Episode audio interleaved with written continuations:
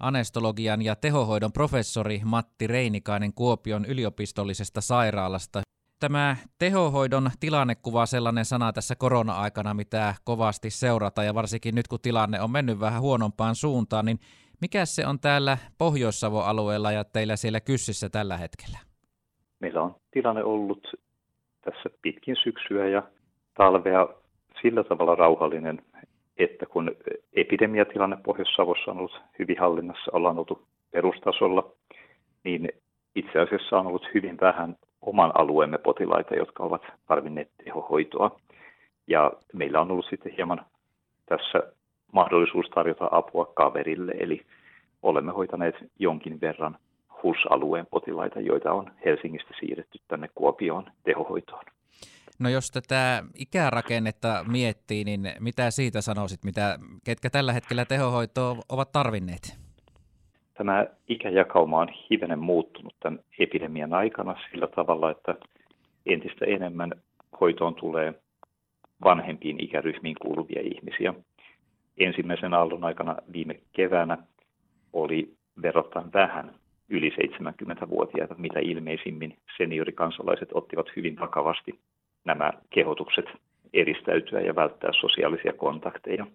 Nyt sitten syksyn ja talven mittaan on hieman enemmän ollut sitten hivenen iäkkäämpiäkin ihmisiä.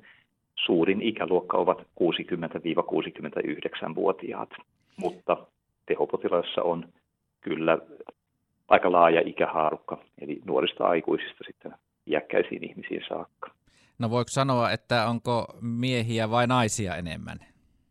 Kaksi kolmasosaa on miehiä. Miehet näyttävät olevan alttiimpia saamaan tämän covid-taudin vakavan tautimuodon.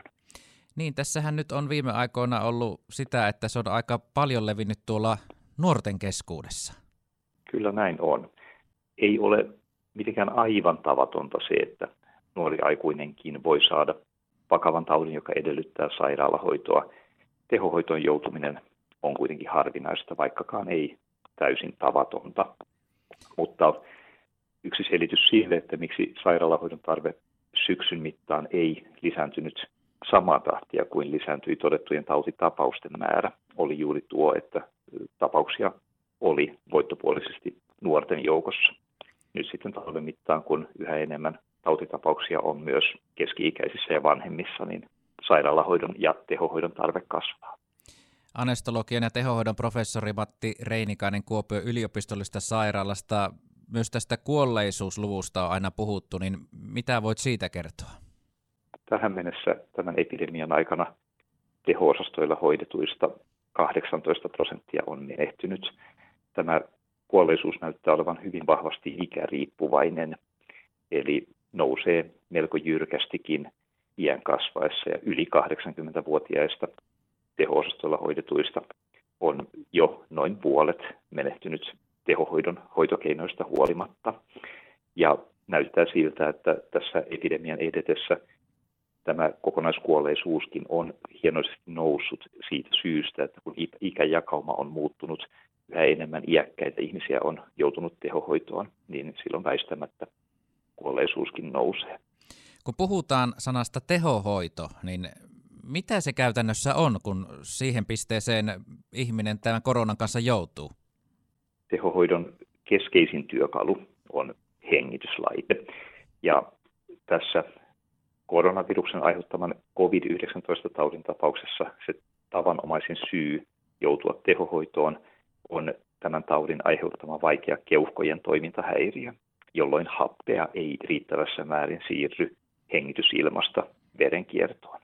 Ja silloin kun tilanne etenee niin pahaksi, että lisähapenanto happiviiksillä tai tavallisella happimaskilla ei riitä, niin tarvitaan tehokkaampia hengityksen tukikeinoja, eli käytännössä hengityskonehoitoa, ja tämä hengityslaitehoitoa vaativa hengitysvajaus tai sellaisen tilanteen vakava uhka on se tavallisin syy joutua tehohoitoon. Tautiin liittyy sitten aika ajoin myös verenkierron ongelmia, eli tauti voi aiheuttaa tällaisen voimakkaan yleistyneen tulehdustilan, johon liittyy voimakas verenpaineen laskutaipumus.